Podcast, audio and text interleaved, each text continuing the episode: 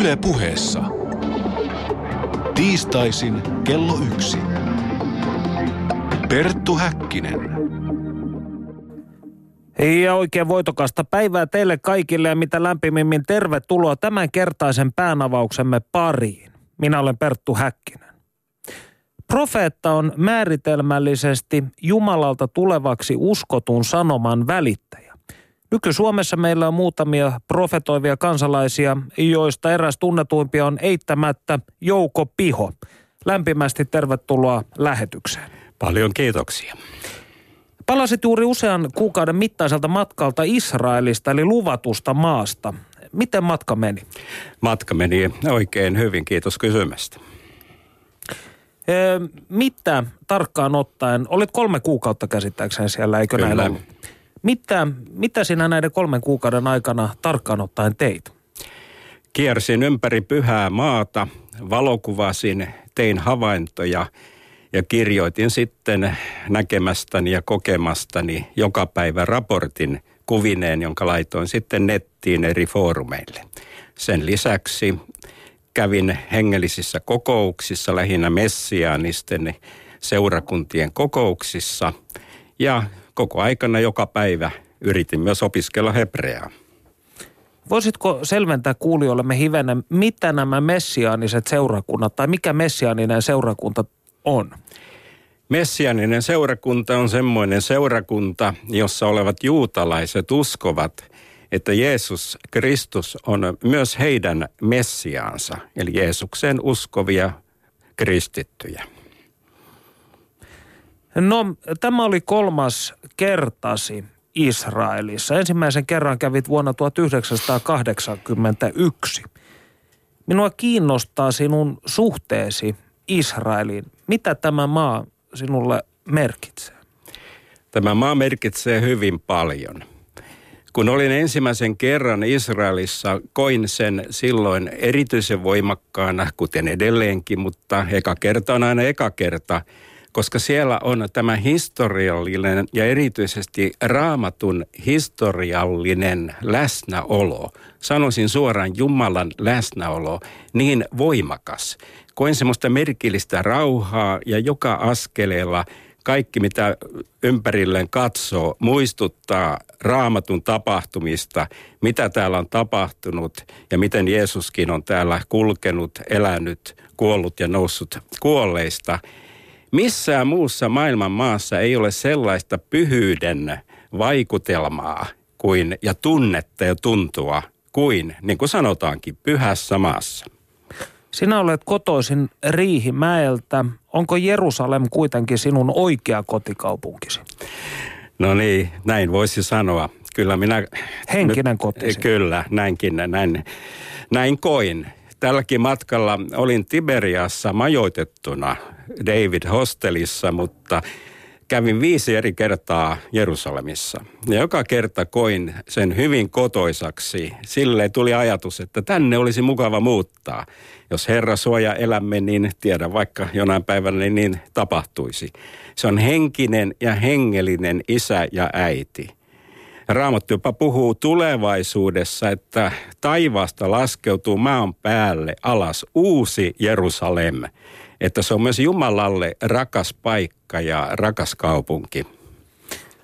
Oma elämä kerrassasi, outo tie, kamppailuni Jumalan, elämäni naisten ja helluntai herätyksen kanssa käyt myös hyvin kiintoisaa pohdintaa pyhyyden olemuksesta ja siitä, miten ihminen pyhyyden kokee, siis nykyihminen. Äsken viittasit siihen, että koit tämän jonkunnäköisen Jumalan läsnäolon tai pyhyyden Israelissa vahvempana kuin esimerkiksi kotimaassasi, fyysisessä kotimaassasi Suomessa. Niin mitä pyhyys on? Pyhyys on erottautumista kaikesta pahuudesta. Se on pahuuden ja vääryyden vastakohta. Ja vielä tuosta kokemuksesta voisin sanoa, että kun olin Jerusal- Jerusalemissa länsimuurilla, siellä koin sen kaikkein vahvimpana siinä, missä juutalaiset ja ei-juutalaisetkin rukoilevat sen länsimuurin edustalla. Tuli sellainen tunne, että mahtaako mun jalkani kestää, alkoi tulla niin kuin jalat tärisemään. Koin Jumalan läsnäolon siinä niin voimakkaana – Ja kaikkialla muuallakin, Gennaseretin järven ympäristössä, niin myös hyvin voimakkaasti. Se oli vapahtajamme kotijärvi. Oletko sinä aina ollut uskossa? No käytännöllisesti katsoen olen. Tulin kahdeksanvuotiaana uskoon ja nyt olen 69, että oikeastaan koko ikäni olen ollut uskossa. Puhutaan kohta hivenen profetioista ja profetioinnista, mutta haluaisin kysyä vielä yhden asian liittyen tähän Jumalan läsnäoloon, johon viittasit äsken. Tunsit sen ikään kuin tärinänä jaloissasi länsimuurilla.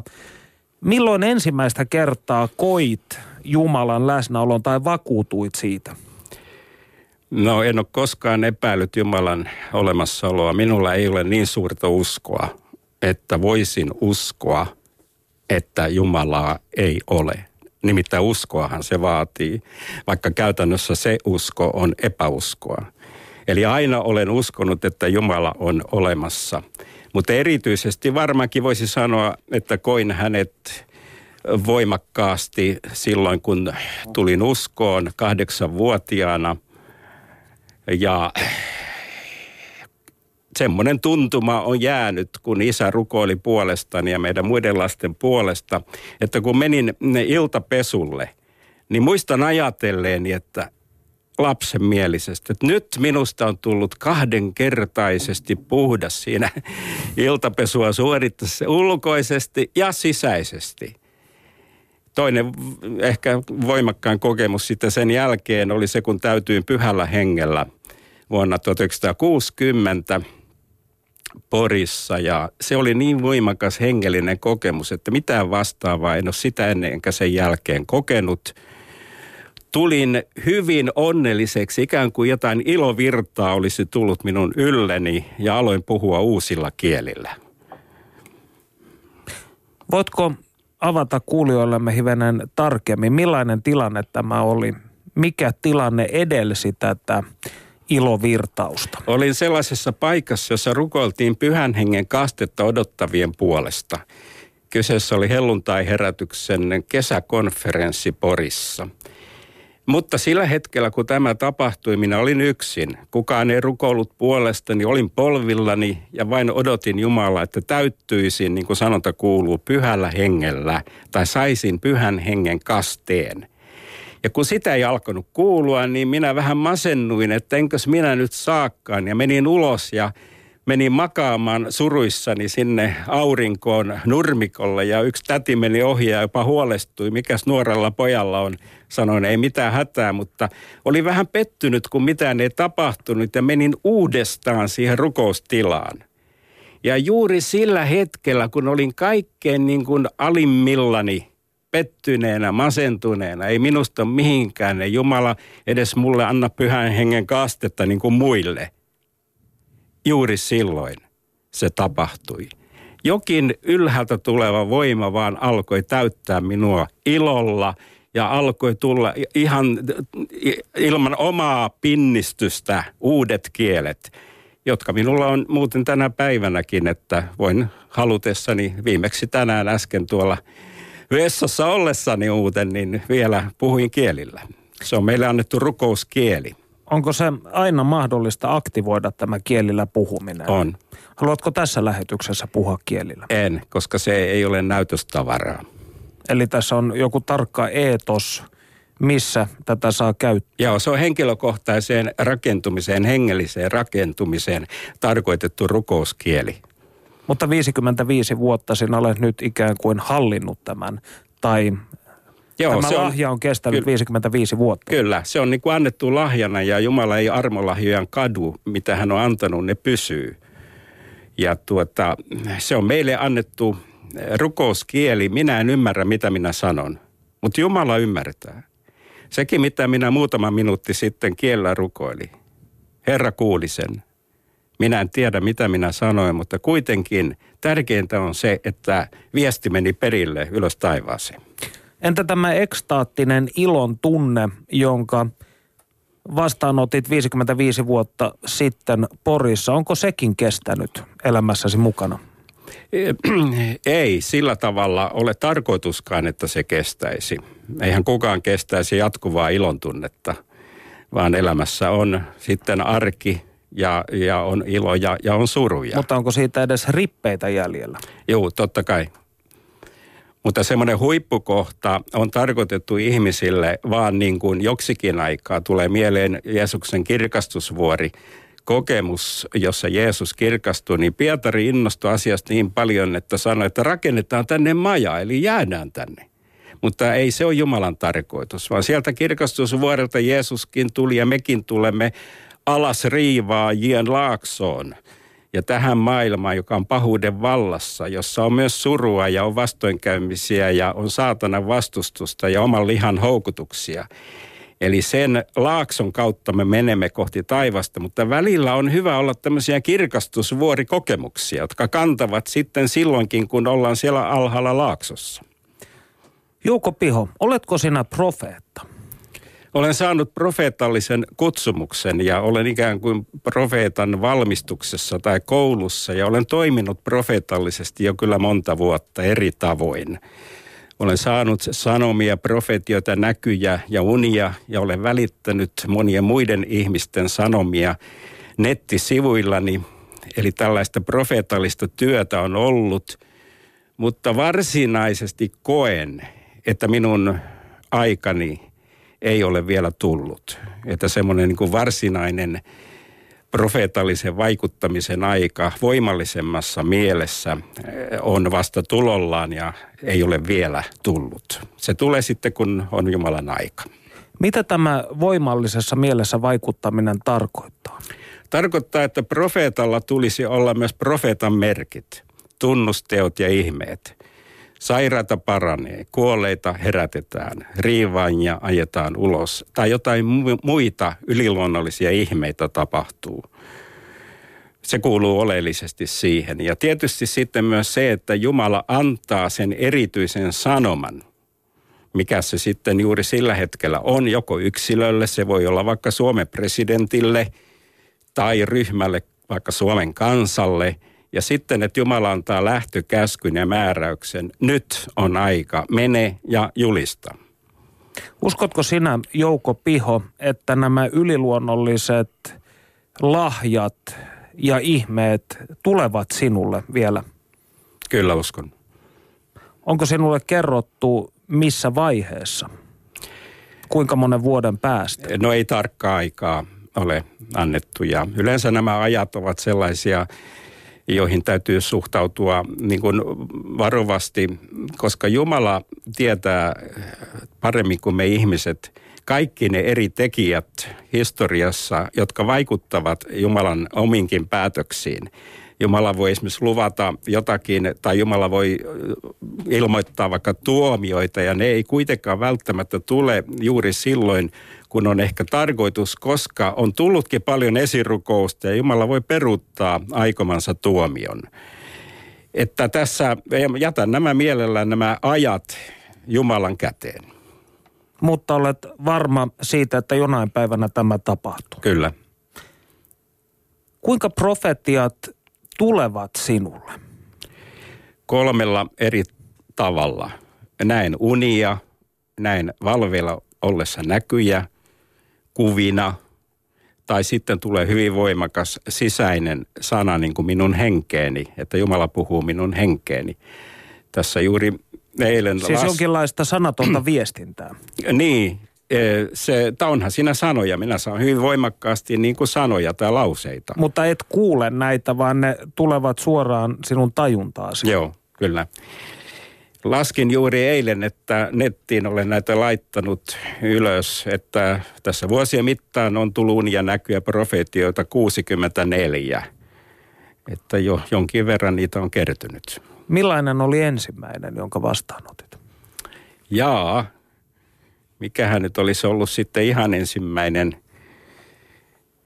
Ehkä se oli tämä vuonna 2007 tullut uni jossa näin unta suuresta kansanjoukosta, joka oli rakennuksen pihaamalla sen takia, että ihmiset eivät mahtuneet rakennuksen sisälle. Ja ihmettelin, että mitäs nyt tehtäisiin ja näin sitten siellä vähän matkan päässä avaran niityn.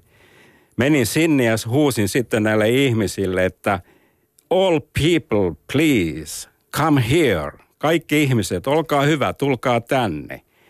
Sitten näin legendaarisen jo taivaan kodissa olevan Niilo Ylivainion unessani. Kättelimme sydämellisesti siinä ja keskustelimme jonkin aikaa. Ylivainio oli hyvin onnellinen, hymyilevä ja ystävällinen ja sanoi lopuksi, sinä olet siis nyt alkamassa tällaista työtä.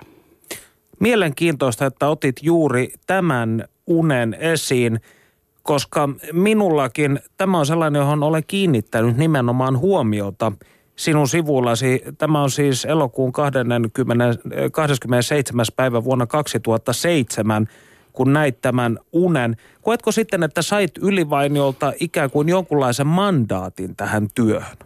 Niin tai Jumalalta. Ylivaini oli siinä mukana, mutta Jumala antoi niin kuin tämän unen kautta vahvistusta, että tulisi niin kuin olemaan ilmeisesti jotain sen kaltaista työtä kuin Ylivainillakin oli.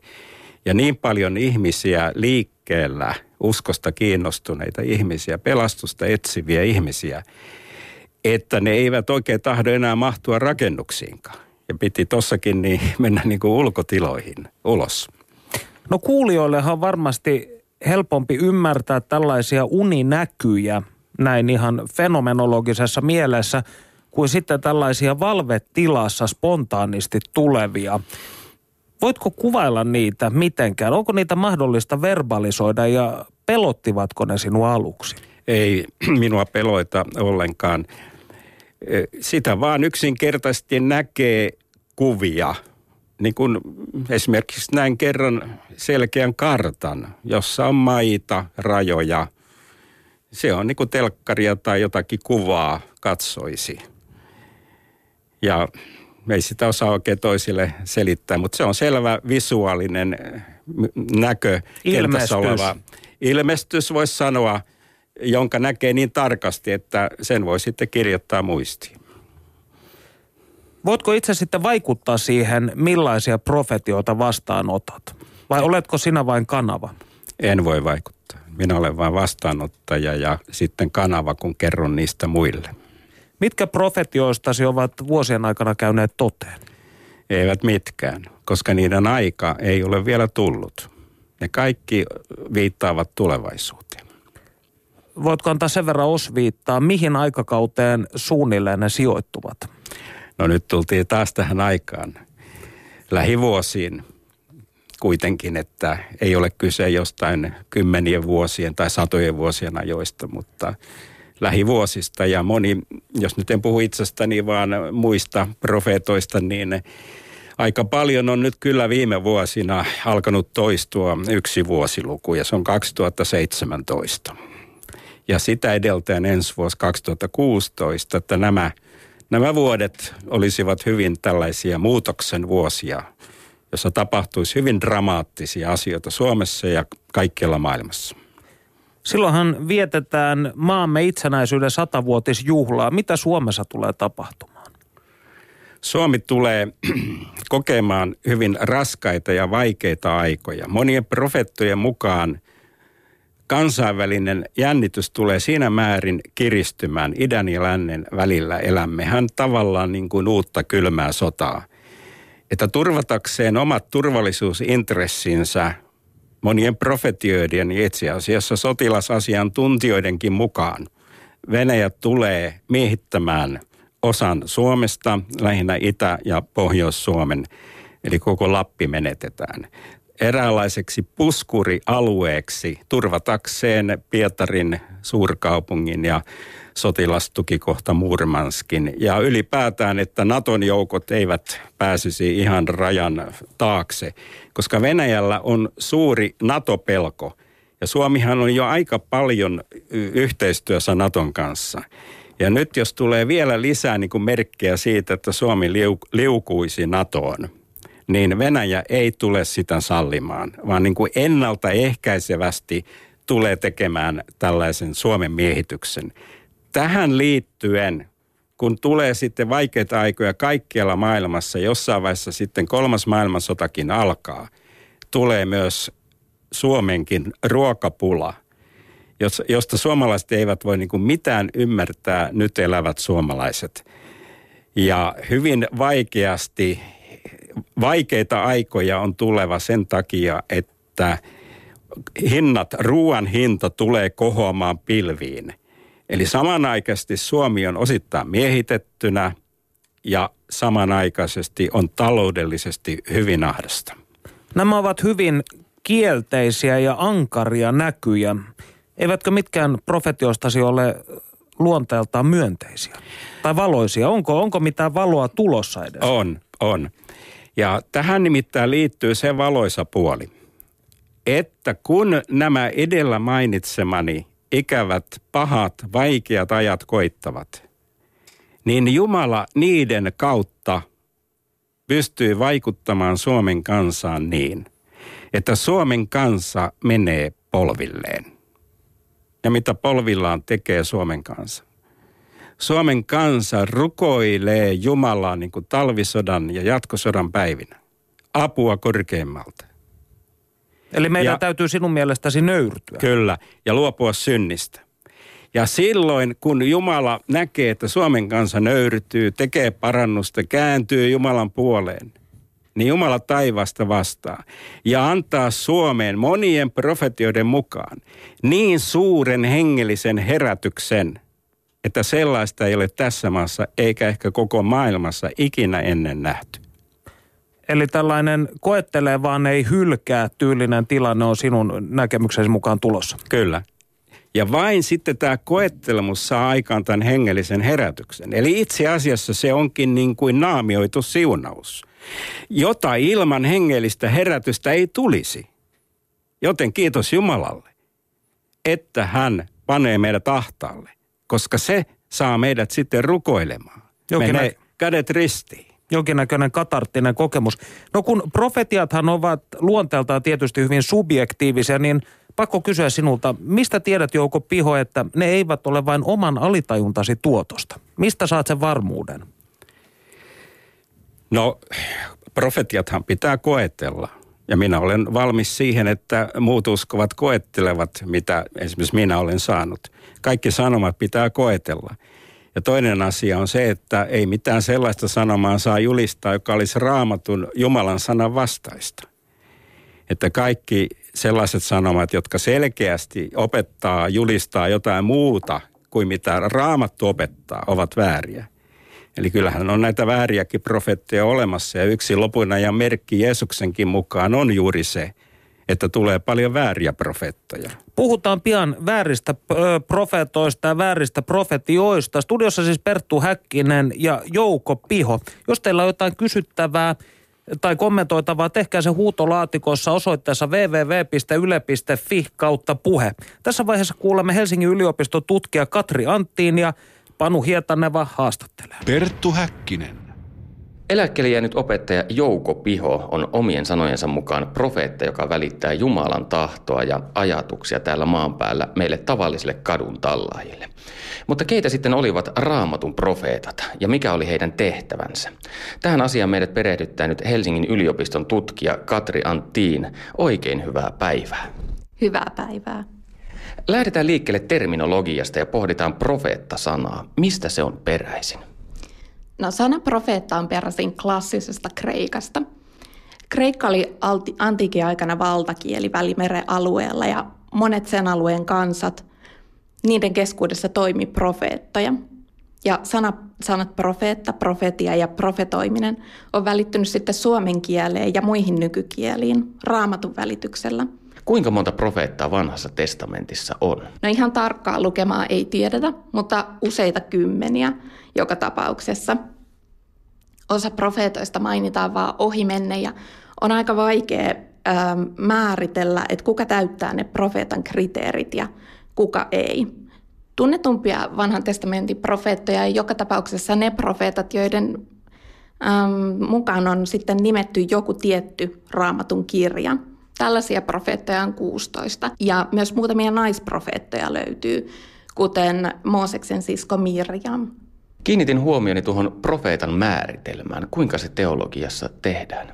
No akatemisessa teologiassa ajatellaan, että profetia tarkoittaa jumalallisten viestien välittämistä ja profeetta on silloin se henkilö, joka voi välittää näitä viestejä Jumalalta muille ihmisille – Arkikielessä profetoimisella tosiaan tarkoitetaan useimmiten enemmän ennustamista, mutta se ei ole profetian ainoa tehtävä, vaan laajemminkin profeetan tehtävä on sitten välittää Jumalan tahtoa ihmisille. Vanhan testamentin profeettoja on jaettu suuriin ja pieniin profeettoihin. Mitä tämä tarkoittaa? No se jaottelu suuriin ja pieniin profeettoihin ei liity niinkään niihin profeettoihin henkilöinä, vaan enemmänkin siihen, että miten profeettakirjat luokitellaan. Suuret profeetat viittaa Jesajan, Jeremian ja Hesekielin kirjoihin, jotka on kaikki huomattavan pitkiä. Sitten pienet profeetat viittaa taas 12 profeettakirjaan, jotka on huomattavasti lyhyempiä. Milloin oli profeettojen kultakausi? No useimpien profeettakirjojen profeettojen julistus ajoittuu tuohon 700-500-luvuille ennen ajanlasku alkua.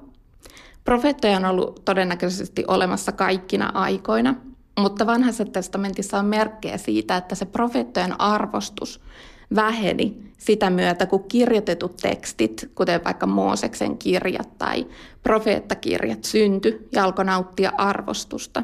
Ja sitten jotkut henkilöt ajatteli, että suulliselle julistukselle ei ole enää tarvetta, koska Jumalan tahdon pystyi selvittämään tutkimalla niitä vanhoja tekstejä ja tulkitsemaan niitä. Millaisista asioista vanhan testamentin profeetat sitten julistivat? No ehkä erikoisin vanhan testamentin profetioiden piirre on se, että niin monet profetiat on tuomiojulistuksia omalle kansalle ja kuninkaalle. Tällaiset profetiat oli todennäköisesti tosi epäsuosittuja silloin, kun ne lausuttiin. Mutta sitten kun Babylonian sotajoukot vallotti Juudan kuningaskunnan tuossa 500-luvulla ennen ajanlasku alkua, niin juuri nämä tuomiota julistavat profetiat osoittautu oikeiksi. Ja sitten ne kuningasta ja muuta yläluokkaa suosivat profetiat osoittautu vääriksi. Mutta ne profeetat julisti kaikenlaisia ajan poliittiseen ja yhteiskunnalliseen tilanteeseen liittyviä asioita, kuten suurvaltapolitiikkaa ja eri kuningaskuntien välisiin suhteisiin liittyviä asioita. Joidenkin profeettojen julistuksessa sosiaalinen oikeudenmukaisuus on taas keskeistä. Esimerkiksi toi profeetta Aamos tuomitsee rikkaan yläluokan, joka viettää ylellistä elämää köyhien kustannuksella ja muutenkin tekee vääryyttä köyhille. Vanhan testamentin profeettakirjat ei ole semmoisia yhdeltä istumalta lausuttujen profetioiden kokoelmia, vaan ne on oikeastaan kirjallisia tuotoksia. Ja niissä lyhyehköjä profetioita on tulkittu usean sukupolven ajan, ja ne on kasvanut tavallaan lumipallon lailla kokonaisiksi kirjoiksi. Onko tiedossa, kuinka profeetat tuolloin vastaan ottivat julistuksia? No profeettoja kuvataan näkemässä erilaisia näkyjä ja kuulemassa Jumalan ääntä. Sitten ähm, myös kuvataan profeettoja tekemässä erilaisia symbolisia tekoja Jumalan käskystä. Ja nämä teot sitten ilmentää sitä, ähm, kuinka, äh, että mikä se Jumalan viesti on. Esimerkiksi profeetta Hosea sai Jumalalta käskyksi ottaa vaimoksi uskottoman naisen, ja tämä sitten symboloi sitä, että Israel on uskoton Jumalalle. Mutta näyttää siltä, että tämä profetia edellyttää jonkunlaista muuntunutta mielentilaa tai ekstaasia. Löytyykö näistä vanhan testamentin profeetoista joitain muitakin historiallisia lähteitä kuin itse raamattu? No vanhan testamentin profeetoista ei ole tietoa muissa historiallisissa lähteissä. Ja oikeastaan vanha testamenttikin on vaikea historiallisena lähteenä, koska ne kirjat on syntynyt usean vuosisadan saatossa ja silloin on vaikea erottaa sitä, että mikä on historiallista ydintä ja mikä sitten on sitä myöhempää tulkintaa. Eli voiko siis ajatella, että profeettoihin kannattaa suhtautua jonkinlaisena symbolisina hahmoina? Kyllä he on kerännyt paljon semmoista myöhempää tulkintaa ja ajatuksia siitä, että mikä tässä uskonnossa on tärkeää ja millainen on esikuvallinen profeetta. Perttu Häkkinen. Jeesus puhuu raamatussa niin sanotuista vääristä profeetoista. Mitä hän tällä tarkoitti? Jeesus esimerkiksi Matteuksen evankeliumissa ennustaa, että tulevaisuudessa hänen nimissään esiintyy vääriä profeettoja. Näiden ennustusten on ajateltu kuvaavan sitä tilannetta, jossa tämä Matteuksen evankeliumin kirjoittaja elää. On esitetty, että nämä väärät profeetat olisi kristittyjä, jotka edustaa erilaista kristinuskon tulkintaa kuin Matteus ja hänen yhteisönsä – ja tämän vuoksi ne sitten leimataan evankeliumissa vääriksi profeetoiksi. Entäpä sitten niin sanottu oikea profeetta? Löytyykö tälle raamatusta määritelmää? No profeetan uskottavuutta lisää tietysti se, että jos se hänen ennustuksensa toteutuu. Ja se, kuka on oikea profeetta, on oikeastaan sen yhteisön päätettävissä, joka vastaanottaa sen profetian. Sekä vanha testamentti että uusi testamentti antaa kuitenkin jotain suuntaviivoja – Vanhassa testamentissa muutamissa kohdissa tehdään selväksi, että Israelin kansan profeetat, jotka on siis oikeita profeettoja, ei käytä Jumalan tahdon välittämiseen epäilyttäväksi tuomittuja menetelmiä, kuten vaikka taikoja tai henkien manaamista. Ja sitten kun ajatus yhdestä Jumalasta, Jahvesta ja Mooseksen laista sai enemmän ja enemmän kannatusta – niin tämä näkyy myös profeettakirjoissa siten, että profeettojen julistuksen piti olla sopusoinnussa Mooseksen lain kanssa. Uudessa testamentissa sitten taas profeetat on niitä henkilöitä, jotka vasta, on vastaanottanut pyhän hengen. Ja sitä on tietysti melko vaikea ulkopuolisen arvioida, että kuka on vastaanottanut pyhän hengen ja kuka ei. Ja siksi pitää tarkastella, että mitä ne profeetat tekee tai sanoo. Ja esimerkiksi ensimmäisessä Johanneksen kirjeessä kriteeriksi asetetaan se, että oikea profeetta julistaa Kristuksen olevan lihaksi tullut ihminen.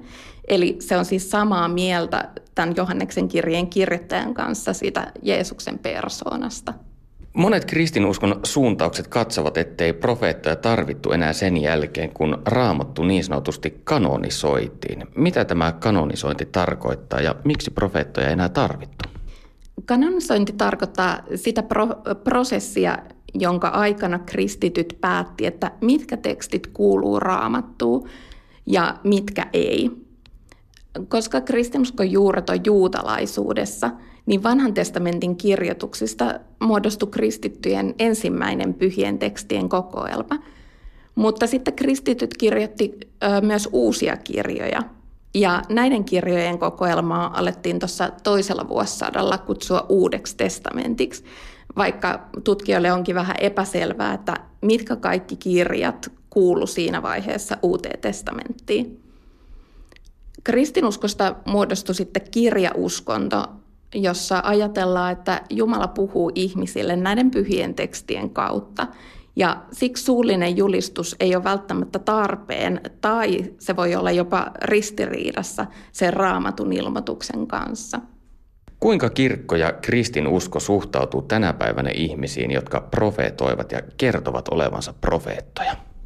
Suhtautuminen profetiaan vaihtelee oikeastaan kirkkokunnasta ja kristillisestä suuntauksesta – toiseen. Niissä kristillisissä suuntauksissa, jotka painottaa opetuksessaan pyhähengen toimintaa, esimerkiksi helluntalaisuudessa, profetoiminen on ihan normaali osa uskonnon harjoittamista niille ihmisille, joille tämä lahja on suotu.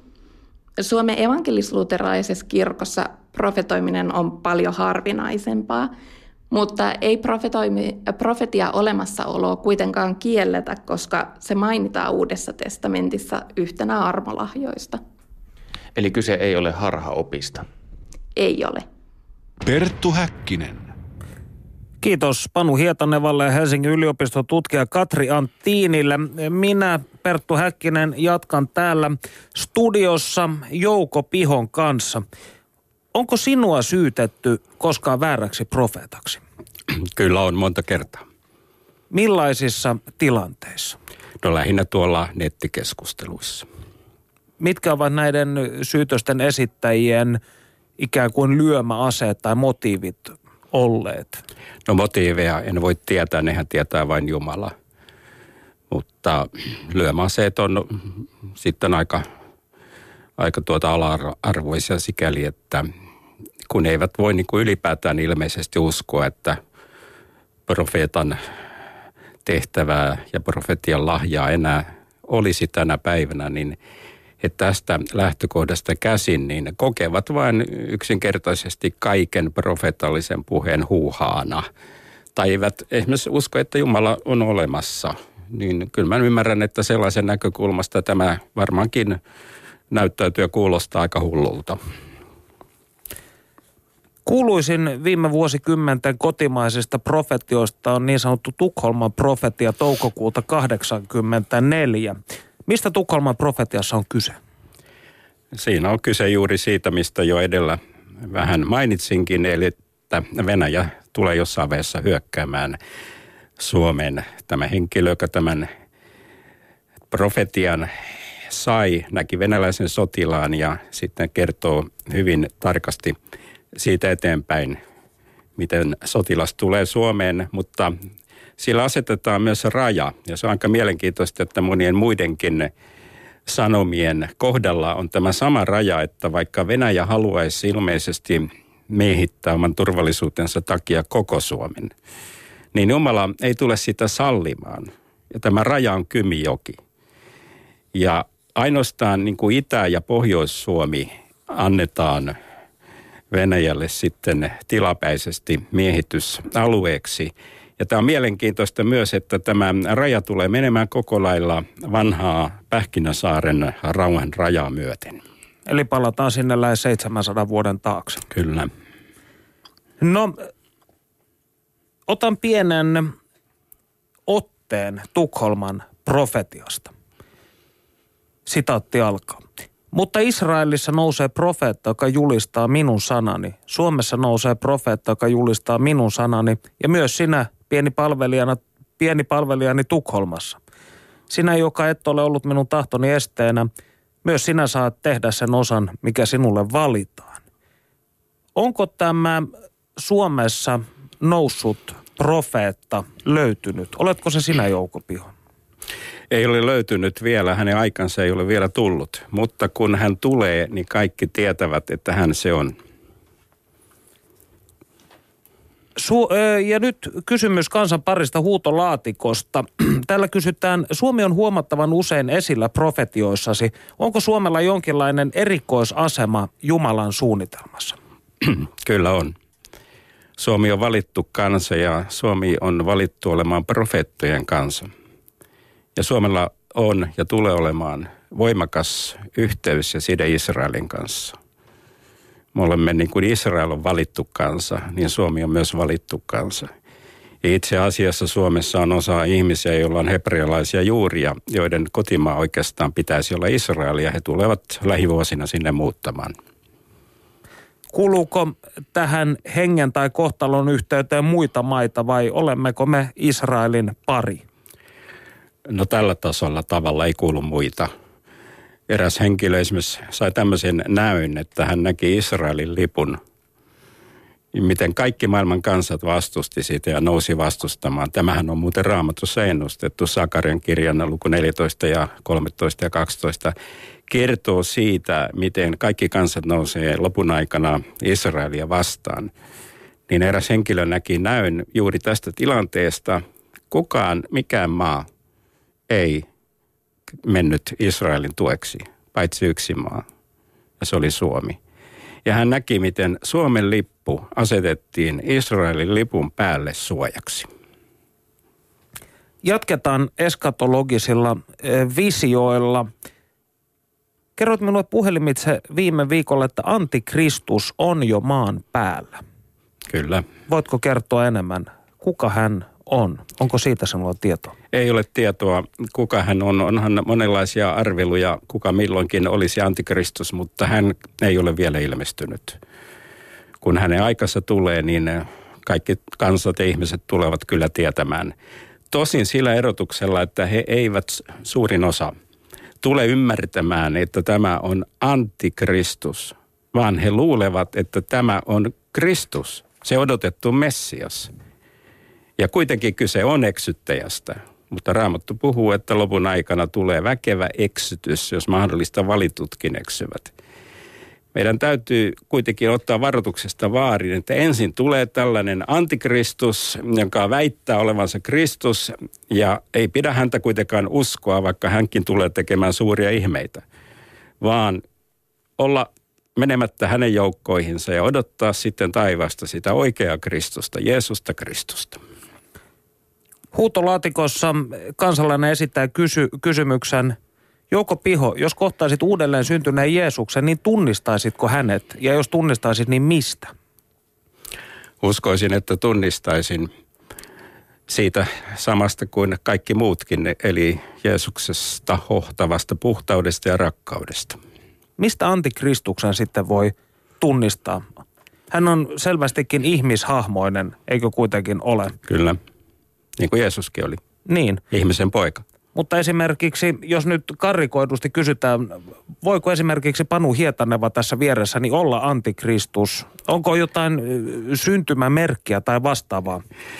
Panu Hietaneva ei voi olla antikristus. Kukaan suomalainen ei ole. Raamatussa on viitteitä siihen, että luultavasti kyseessä on syyrialainen mies. En niin nyt sano tätä dogmaattisesti mm. täydellä varmuudella. Joka tapauksessa hän on henkilö, joka tulee maailmassa saamaan suuren suosion. Hyvin karismaattinen, hyvä puhuja. Tulee ihan mieleen Hitler, joka todella hurmasi kansat loistavalla puhetaidollaan. Että hän on kaikin tavoin miellyttävä mies, ei mitään sarvet päässä oleva hirviö, vaan, vaan tällainen, johon ihmiset voi ihastua. Jonkinlaisen vertailukohdan ehkä voisi ottaa Barack Obamasta – kun hän tuli valtaan, niin aika lailla USAssa ja ympäri maailmaa hän herätti paljon ihastusta. No nythän me tiedämme, että on vähän niin kuin kannatuskäyrät menneet alaspäin. Mutta kerro tämä tuhannella tai miljoonalla, niin saa semmoisen kuvan, minkälaisen hysteerisen innostuksen tämä pelastaja, tämä messia. Siellä ihmiset luulee, että tämä nyt on maailman pelastaja, niin tulee saamaan aikaa. Meidän täytyy silloin vaan erottaa hänet siitä, mitä hän puhuu. Hän korottaa itseään ja hän tulee vaatimaan palvontaa. Ei, ei ketään ihmistä tule palvoa. Mutta tämä mies tulee vaatimaan, että hänen kuvansa tulee palvoa ihan samaan tapaan kuin Rooman keisarit vaati, että keisarin kuvaa tulee kumartaa. Mutta me emme kumarra, ketkä sitten on maan päällä, niin Raamattu varoittaa, että ei pidä kummertaa kuvaa. Ja toinen juttu, hän tulee vaatimaan, että kaikkien on otettava hänen merkkinsä oikean käteen tai otsaan. Eli tämä pedon merkki. Ja jos ei sitä ota, ei voi ostaa eikä myydä. Eli se on tämä jonkinlainen sirusysteemiin perustuva tekninen ratkaisu, joka pannaan ihon alle. Johon, Mikrosiru. Niin, johon tulee sitten liittymään voimakas lojaalisuus ja uskollisuus sirun antajalle, kortin antajalle. Ja meitä varoitetaan ottamasta merkkiä, koska se olisi niin kuin lyöttäytymistä antikristuksen joukkoihin ja Jumalan tahdon vastainen teko. Mutta voisihan tuo tietyllä tavalla tulkita, että jo visakorttikin kenties on tällainen tai kännykkä, jossa on siru. No se ei vielä sitä ole, koska siihen ei liity minkäänlaista lojaalisuutta ketään kohtaan. No sinä olet kirjoittanut, maailman korkea raha- ja valtaeliitti harjoittaa ihmisuhrirituaaleja miellyttääkseen saatana ja saadakseen Luciferilta voimaa. Keitä tarkkaan ottaen tarkoitat? Tarkoitan niin kutsuttuja illuminaatteja, jotka ovat enimmäkseen vapaamuurareita, pankkiireja, näitä maailman niin kuin johtavia henkilöitä, joko suvu, suvun takia tai rahalli, varallisuuden takia. Viittaatko siis Rothschildeihin tai? No esimerkiksi heihin. Ja, ja tosiaan niin kuin sanoin, niin vapaamuurarius näyttää olevan se yhdistävä tekijä – heissä ja he eivät mielellään ole julkisuudessa ja sen takia ihmiset ei oikein heistä tiedä, koska he kaihtavat julkisuutta, mutta omistuksiensa takia ja varallisuutensa takia he hallitsevat lähes kaikkia maailman pankkeja ja hallitsevat suurinta osaa maailman mediaa. Hallitsevat kaikkia tärkeimpiä hallituksia. Euroopan unioni on heidän hallussaan, samoin USA ja kaikki merkittävät tekijät, mitä tässä jo mainitsin, mutta taustalta Esimerkiksi jos nyt USAhan valitaan joku presidentti, niin yhtäkään presidenttiä ei valita ilman tämän tausta vaikuttavan illuminaatti- ja vapaamuurarien tahtoa. Tästä syystäkö pidät esimerkiksi Euroopan unionia paholaismaisena rakennelmana? Kyllä, se on pilottihanke, jossa harjoiteltiin ja harjoitellaan tulevaa maailman unionia – Eli loppujen lopuksi tarkoitus on se, että kaikki maailman kansat yhdistyisivät yhden hallituksen, maailman hallituksen alaisiksi ja silloin olisi myös yksi maailman uskonto ja yksi maailman johtaja. Eli tämä Hitlerin Ein Reich, Ein Führer tulee toteutumaan, että on yksi koko maailman käsittävä, mä oon käyttänyt sitä nimitystä maailman unioni, jonka johdossa on yksi johtaja. Ja se on juuri se antikristus. Tämä oli niin väkevää vyörytystä, että nyt minun täytyy tässä hetki vetää henkeä ennen kuin äh, lähdemme Herra antakoon sinulle henkeä. Minä todella toivon näin. Täytyy sanoa, ei ole tämän ohjelman 110-osaisessa historiassa ikinä käynyt niin, että yksikään haastateltava on puhunut tai julistanut minua läkähdyksiin, joten täytyy sanoa, henki on sinussa kyllä väkevä. No täällä huutolaatikossa tuli tällainen viesti kansan parista, että miksi sanot, että Suomi on valittu kansa? Eihän Suomea mainita raamatussa. Joo, raamatussa ei ole kaikkea muutakaan mainittu. Ja tuota, se on kirjoitettu niihin aikoihin, kun se on kirjoitettu viimeiset pari tuhatta vuotta sitten.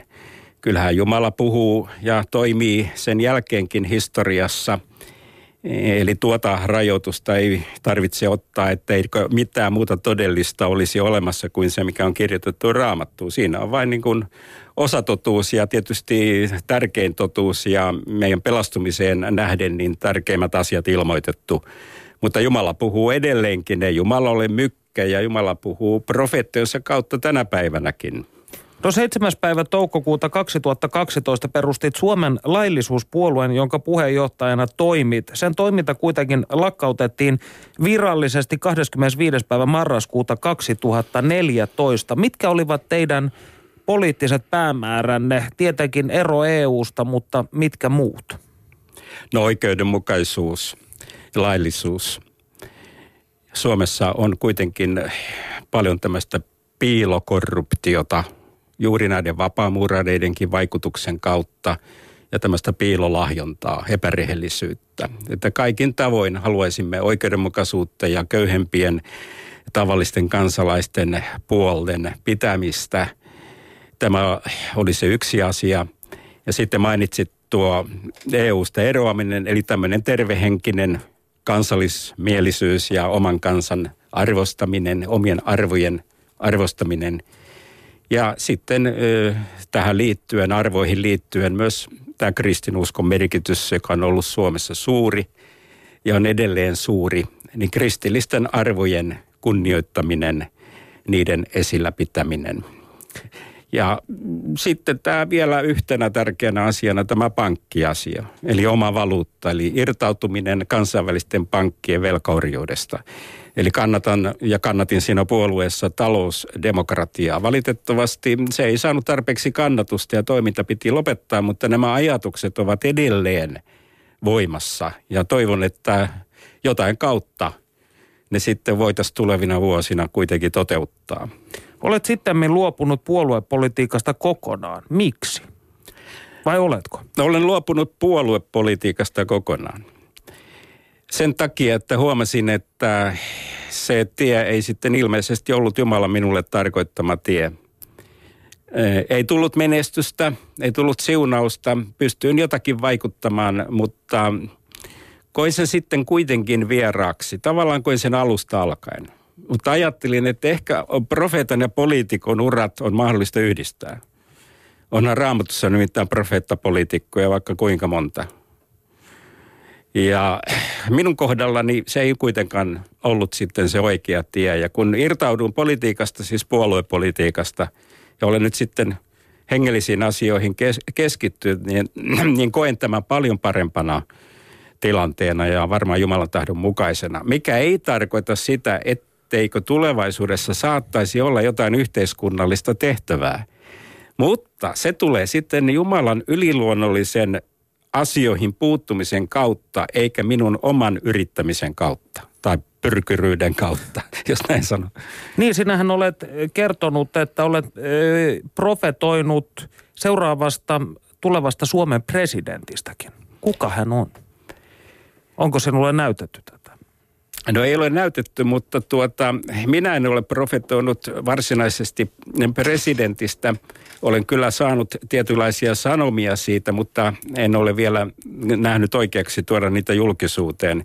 Mutta eräs toinen henkilö on saanut aikamoisen sanoman seuraavasta presidentistä, joka on aika vavahduttava, että nykyinen presidentti Sauli Niinistö – Eh, ei ehkä jatkaisi kautensa loppuun asti, tai jos jatkaa, niin joka tapauksessa seuraavan presidentin valinnan yhteydessä syntyisi sellainen tilanne, että normaaleja vaaleja ei pystyttäisikään järjestämään.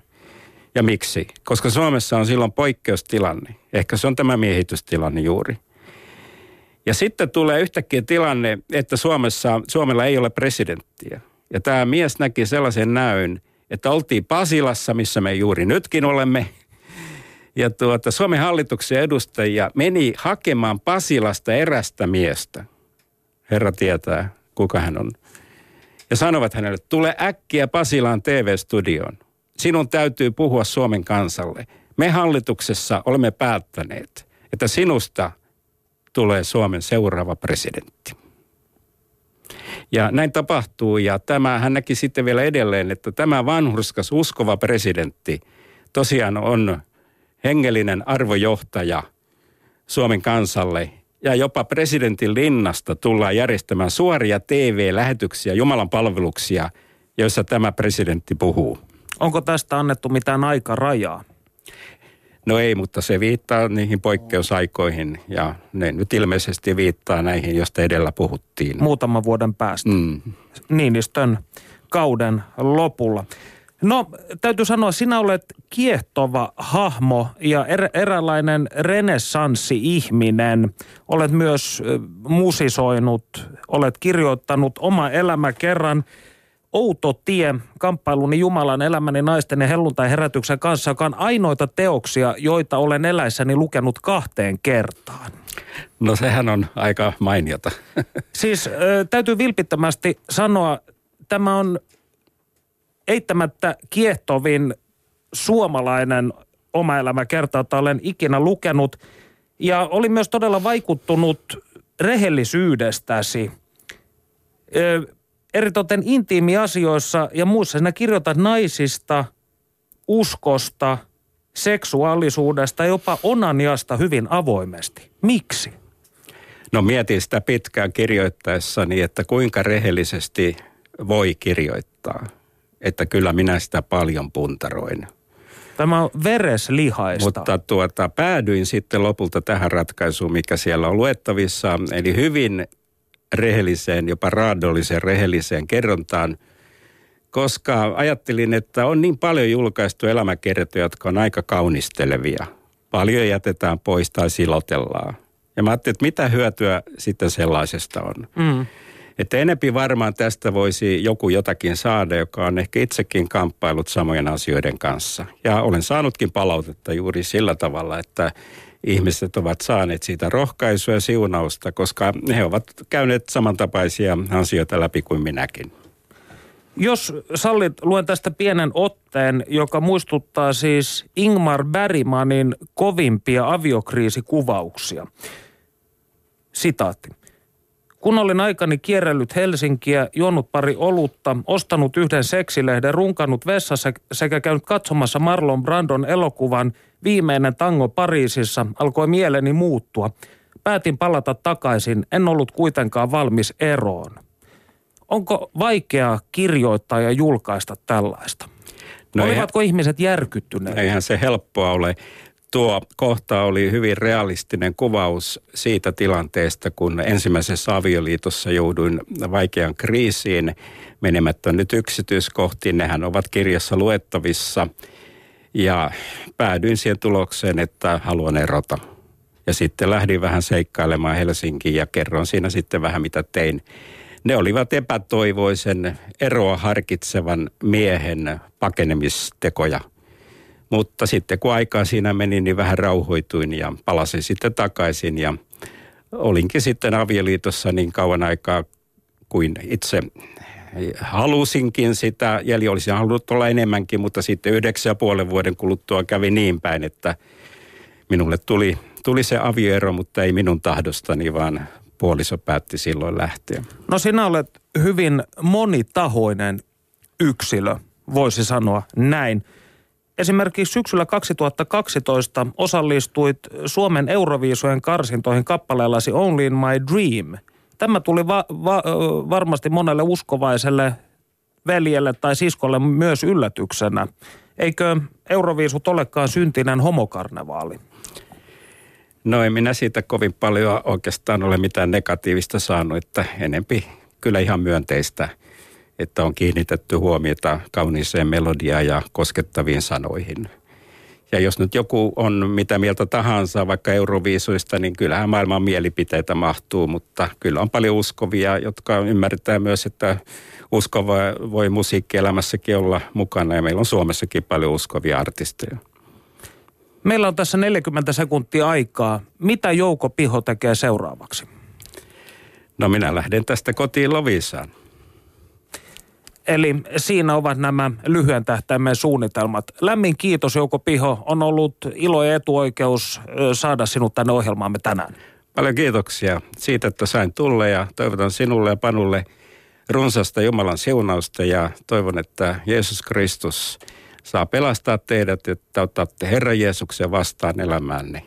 Nimittäin vain sitä kautta me voimme tavata toisemme myös siellä Uudessa Jerusalemissa. Lämmin kiitos. Ensi viikkoon.